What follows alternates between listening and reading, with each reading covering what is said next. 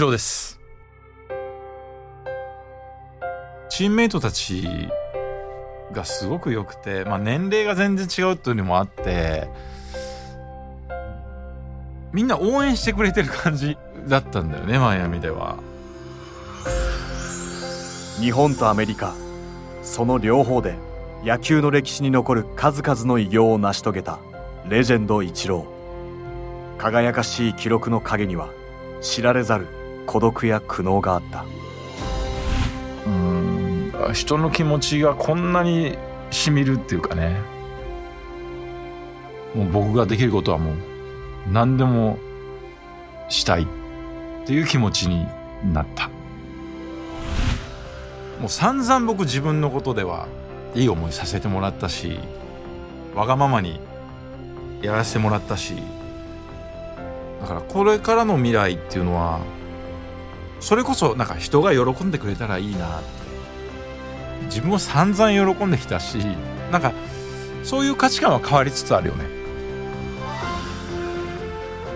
今回は出場機会を求めて移籍したマイアミで若いチームメートの優しさに触れた幸せを語ります「ジ・エイト・ゲームス」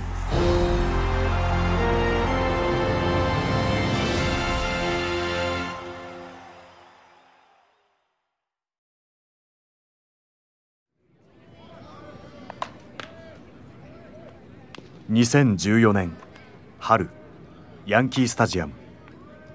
試合開始まで3時間今日もスターティングメンバーの中にイチローの名前はない。それでもイチローは時計仕掛けのような正確さで黙々とルーティンのストレッチをこなす。しかし試合に出られないもどかしさはイチローから本来の調子を奪っていた。いやもうずっともどかしいままですよ。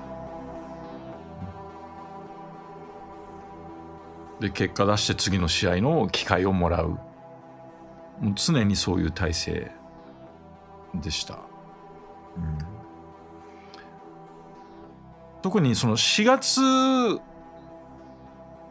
1ヶ月使えないというのが僕にとっては致命的ですね。イチローという選手はある条件をクリアしないともう急にこう弱くなるっていうかね。いやどうもできないですよ。来る日も来る日も試合に出られない日々。それでもイチローはいつものように準備しいつものようにベンチに入った。この厳しい状況を受け入れ続けられたのはヤンキース側からの丁寧な言葉があったからだという。まあ、大体はそんな説明もしてもらえないと思うんですよね。で理由も分からずにそこで我慢するしかない。でまあそうではなかったのでどうして今こうなっているかっていう説明は時々あったんですよ。でもそれがなんか本当にそうなんだろうなとは思えなかったことも多いのでまあその辺もだからうまいよね。その機会を設ければ部下は納得するというまあ技術を持っていた。ないとそれこそもうどんどん離れていくんで気持ちが。時々そうやってこう形をとって戻すという作業はありましたからね。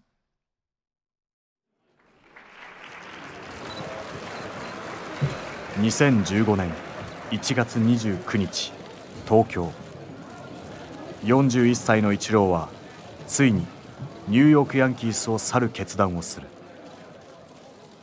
この日イチローは新しい球団の GM 社長と並んで記者会見に臨んでいた。野手として現役最高齢となっていたイチローに選手としてあなたが必要だと熱いラブコールを送ったのはマイアミ・マーリンズ若い選手が中心のフレッシュなチームだった。実は入団に際して思わぬ提案を受けていたことをイチローが明かした。シアトルからニューヨークマイアミ。面白そうだなって思ったんですよね。最初ね球団幹部の人たちと会ったのは、まあ、東京なんですよ。会見したのが東京で。でその時に出た話で一度ファーストできないかって言われたんですよね。えなんでって言ったまあだから3人もう外野手が固まってるからファーストできないか。いや絶対やらないよその3人の誰かファーストやらせればいいじゃないか。それはだいぶ苦笑いしてたけど僕は本気だったんですよ。いや確かに若い3人だけどじゃあ僕その3人に守備負けますかって言ったらいや僕あの時点でもゴールドグラブ取る自信あったからもちろんね年齢のイメージって、まあ、勝手に人ってするからそれがあることは分かったけどじゃあ僕がイチローじゃなくて別の選手として出てたらゴールドグラブ取る自信ありますからねあの時でも。だからそのその3人の誰かのファーストやらせればいいじゃないかって言った気持ちは本当なんですよね。でも僕は絶対やらない。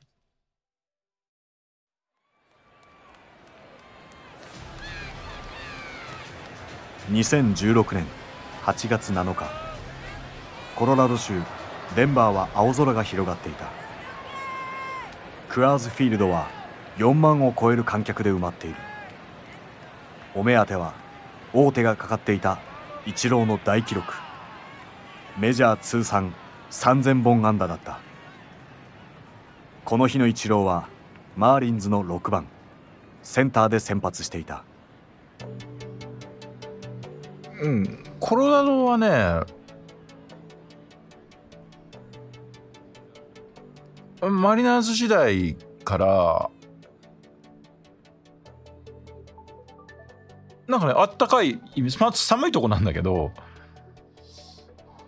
こう気持ちが温かいなっていうイメージなんですよね。なんでだろうねあれ。コロラドは全然そのネガティブな場所では僕にとってなかったからでも3打席終えてうわなんかだんだん重たくなってきて。いやでもここ目当てにね集まってきてくれてる人もたくさんいて。いやなんとかしたいなって迎えた第4打席。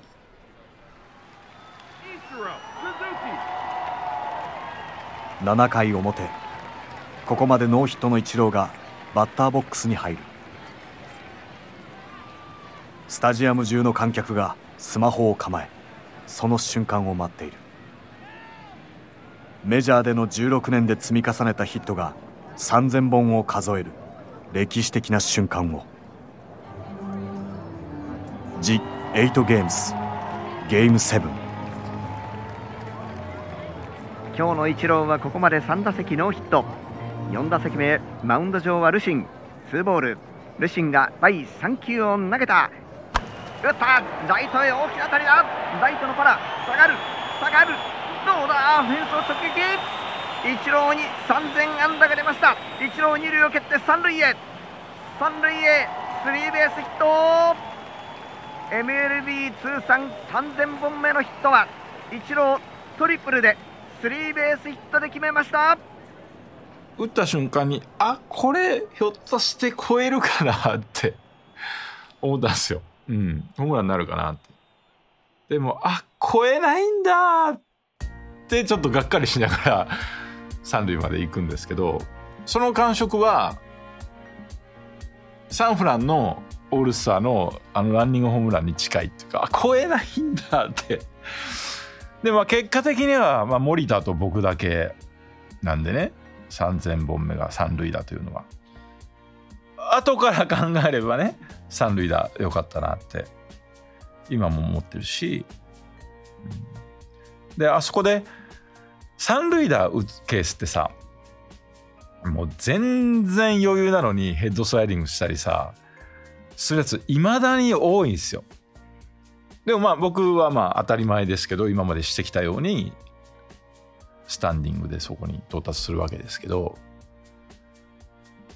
なんかそういう思いも全然変わらない。あそこでドバーンって 僕がヘッドスライングで言ってたらもう引退ですねそれで。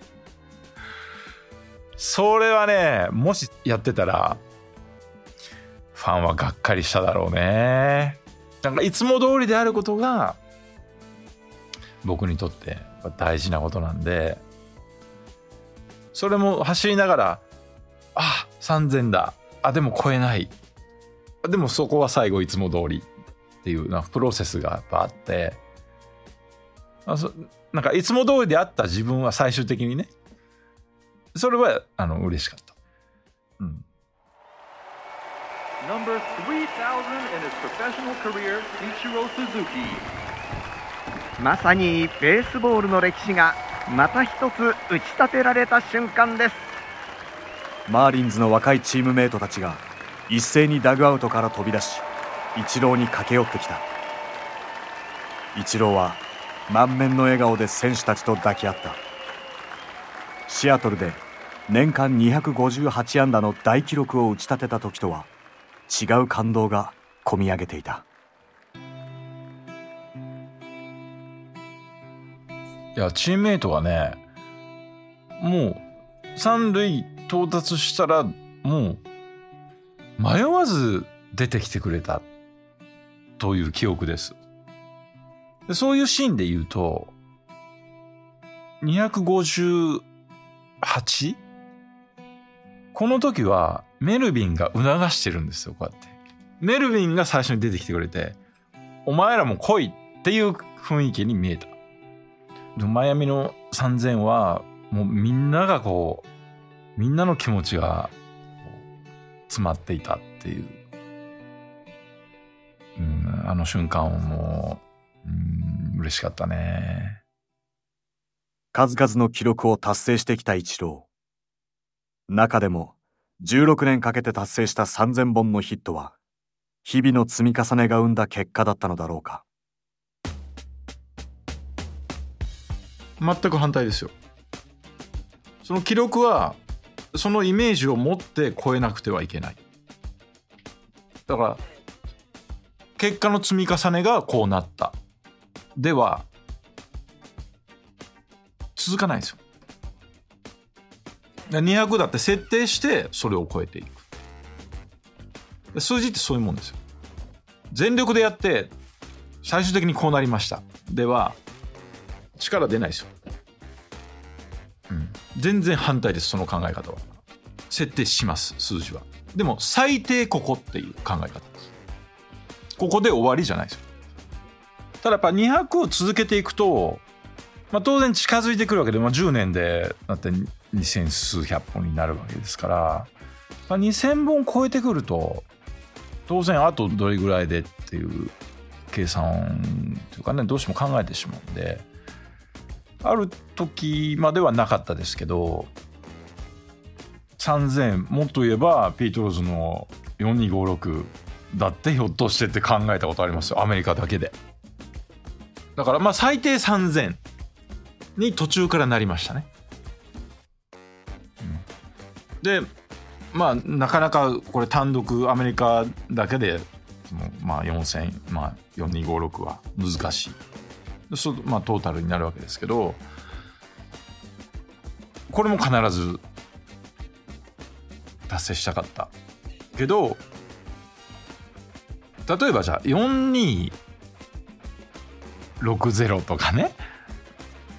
まあ何本か超えましたでは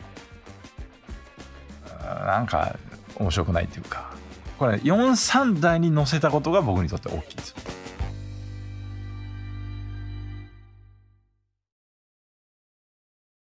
マーリンズに移籍し大記録を打ち立てたイチロー。しかし現役にこだわるイチローを取り巻く現実は甘くなかった。かつては考えられない仕打ちを受ける。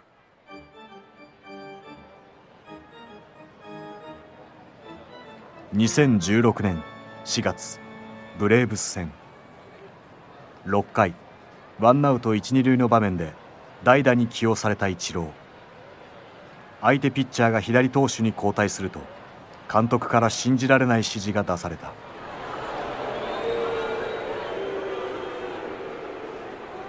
なんとイチローに対してさらに代打が告げられイチローは打席で一球も見ることなくベンチに退いたのだ。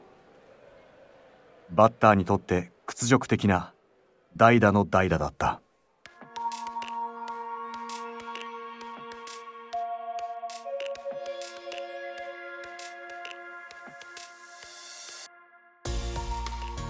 最初何が起こってるのか分からなくてもう整理ができないです。だって意味分かんないんだもん。あれをした決断した監督も説明はつかないと思いますよ。ヤンキース時代に十何対いくつで負けてる状態でヤンキーススタジアムで僕が代打に行くっていうケースがあったんですよ。その時も周りは、いや、マジかってやってました。でも、まあ、ヤンキース、今の状態のでは、そういうこともあるし、僕にとっては打つ機会をもらえるから、まあそこは一発狙っていく、いってまあ、一発は打てないんだけど、なんかね、それは結構気持ちを抑えるために過去を思い返した時にあこんなことあったよな。でこれもまあその種類だよなっていう最終的にはそういう整理のつけ方。今はそのなんか悔しいとか悲しいとかそのネガティブな感情もちろんあるんだけどこれはいずれ未来にの支えになる経験っていうかね。なかなかこれできる経験じゃないしそういうなんか整理をした記憶があります。ただ家に帰ってもちろんハッピーじゃないしただいつも通り明日はねもちろん来ますからいつも通りトレーニングをしてご飯食べて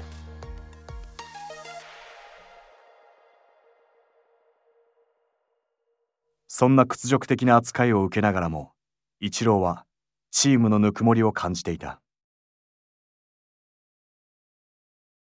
それは記録と戦い時に周囲との圧力を生みながらも自らを追い込んで生きてきたイチローが初めて感じた温かい感情だったという。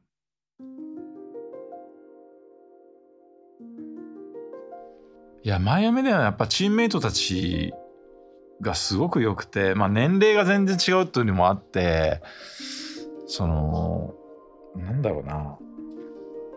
みんな応援してくれてる感じだったんだよねマイアミでは。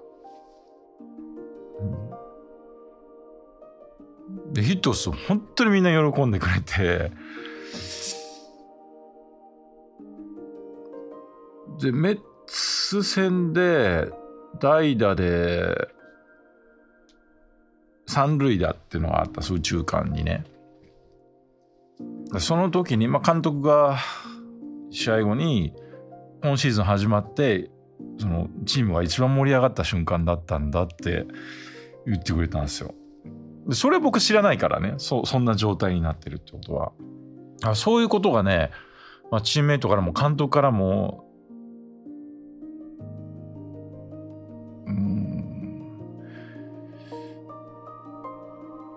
だからもちろんレギュラーじゃないしだけどまあ僕はやる自信あるしでやきもきはするんだけどチームメイトたちからはそうやって支えてくれてもらって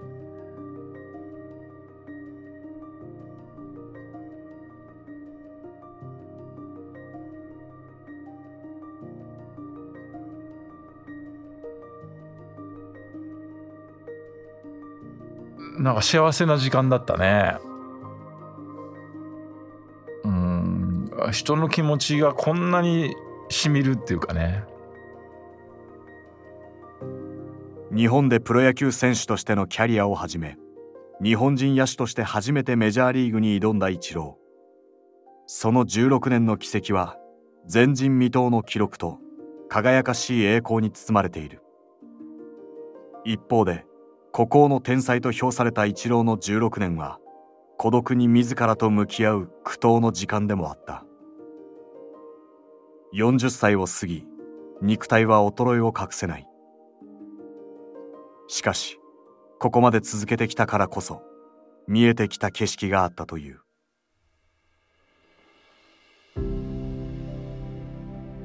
まあ、野球選手長くできても40、まあ、平均で言うと20代後半で終了ですから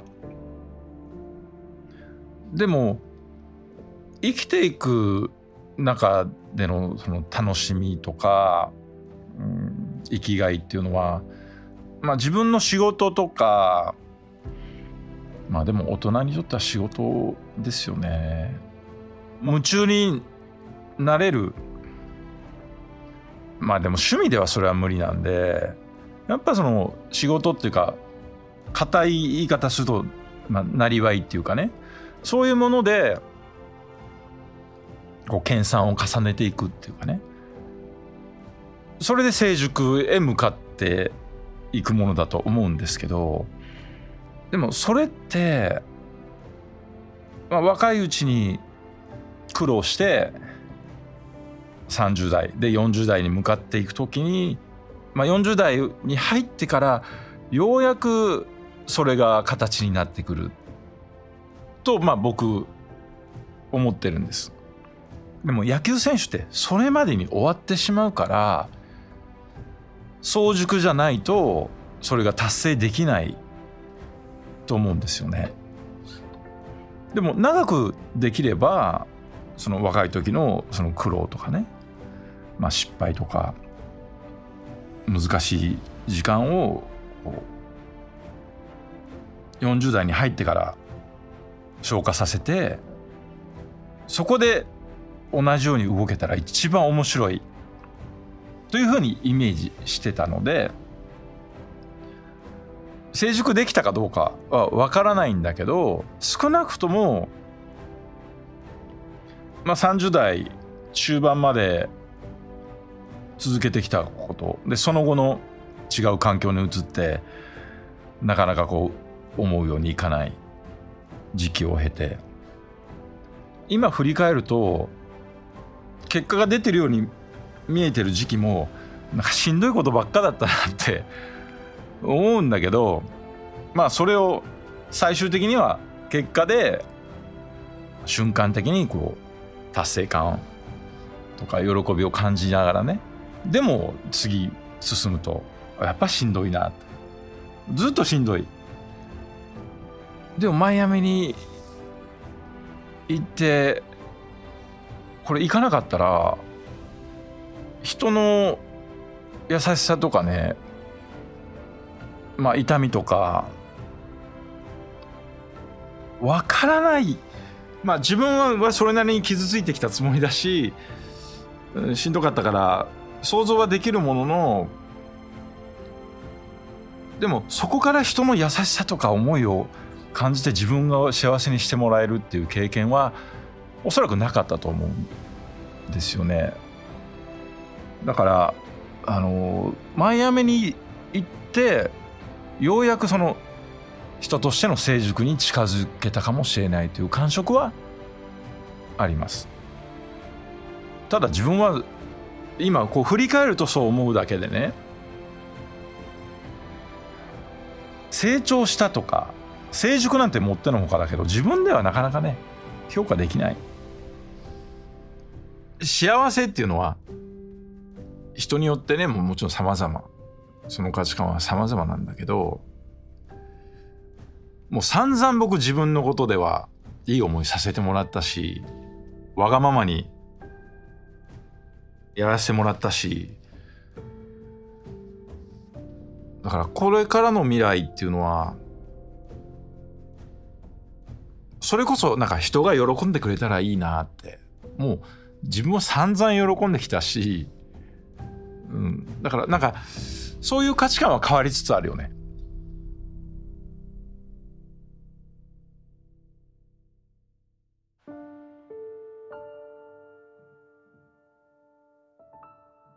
マイアミで2シーズンを過ごしたイチローが再びシアトルに戻る日が近づいていた。マリナーズへの復帰の話が舞い込んだのだ。ニューヨークマイアミと合わせて5年半過ごして僕がマリナーズでどれぐらいこう守られてたのかっていうのは痛感する、まあ、5年半でもあった。でオフにはシアトルに近郊ですけど家がありますからその間もオフにはシアトルに戻るわけですね。であの、まあ、オフですから、まあ、寒いし空はどんよりしたり、まあ、雨降ってたりっていう時期なんだけどあ僕のホームはシアトルなんだなってオフに戻るたびに思うんですよ。でも自分で単価切って出た以上ね僕から戻してくださいはもうありえない。ことで。でもそれはマリナーズのユニフォーム着られたらなっていう思いはねもちろんありました。だからもう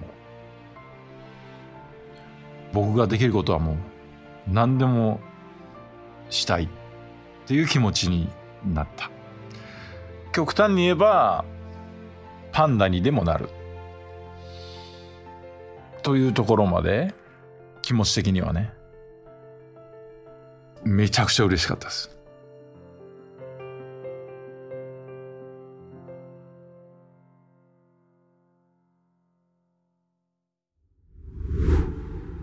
「ジ・エイトゲームス」次回はいよいよ最終回。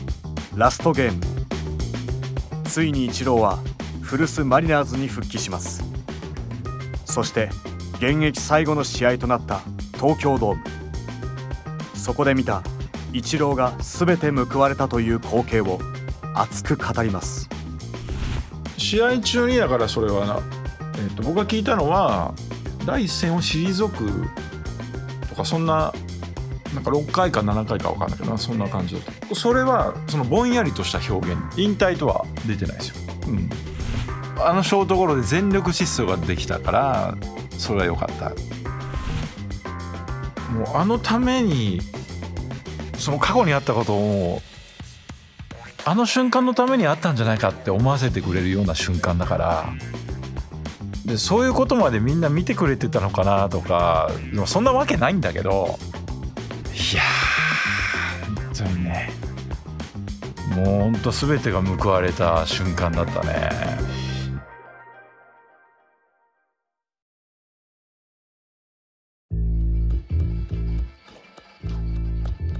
ワンダリーがお送りした「イチロー・ジ・エイトゲームス」第7話。ナレーション山田孝之。声の出演節丸雄一。グレッグ・マーフィー。越村智和。杉岡しおり音楽。川田俊介。尾上正幸サウンドデザイン。松田裕樹。プロデューサー。鈴木豊弘草加聡。尾崎昌司。加藤隆。シニアプロデューサー。越山剛小西慶三。渡辺佑。エグゼクティブプロデューサー。柴田修平。プロデュース博報堂 DY メディアパートナーズ。制作シャララカンパニー。 Wondery のコンテンツとしてお送りしました。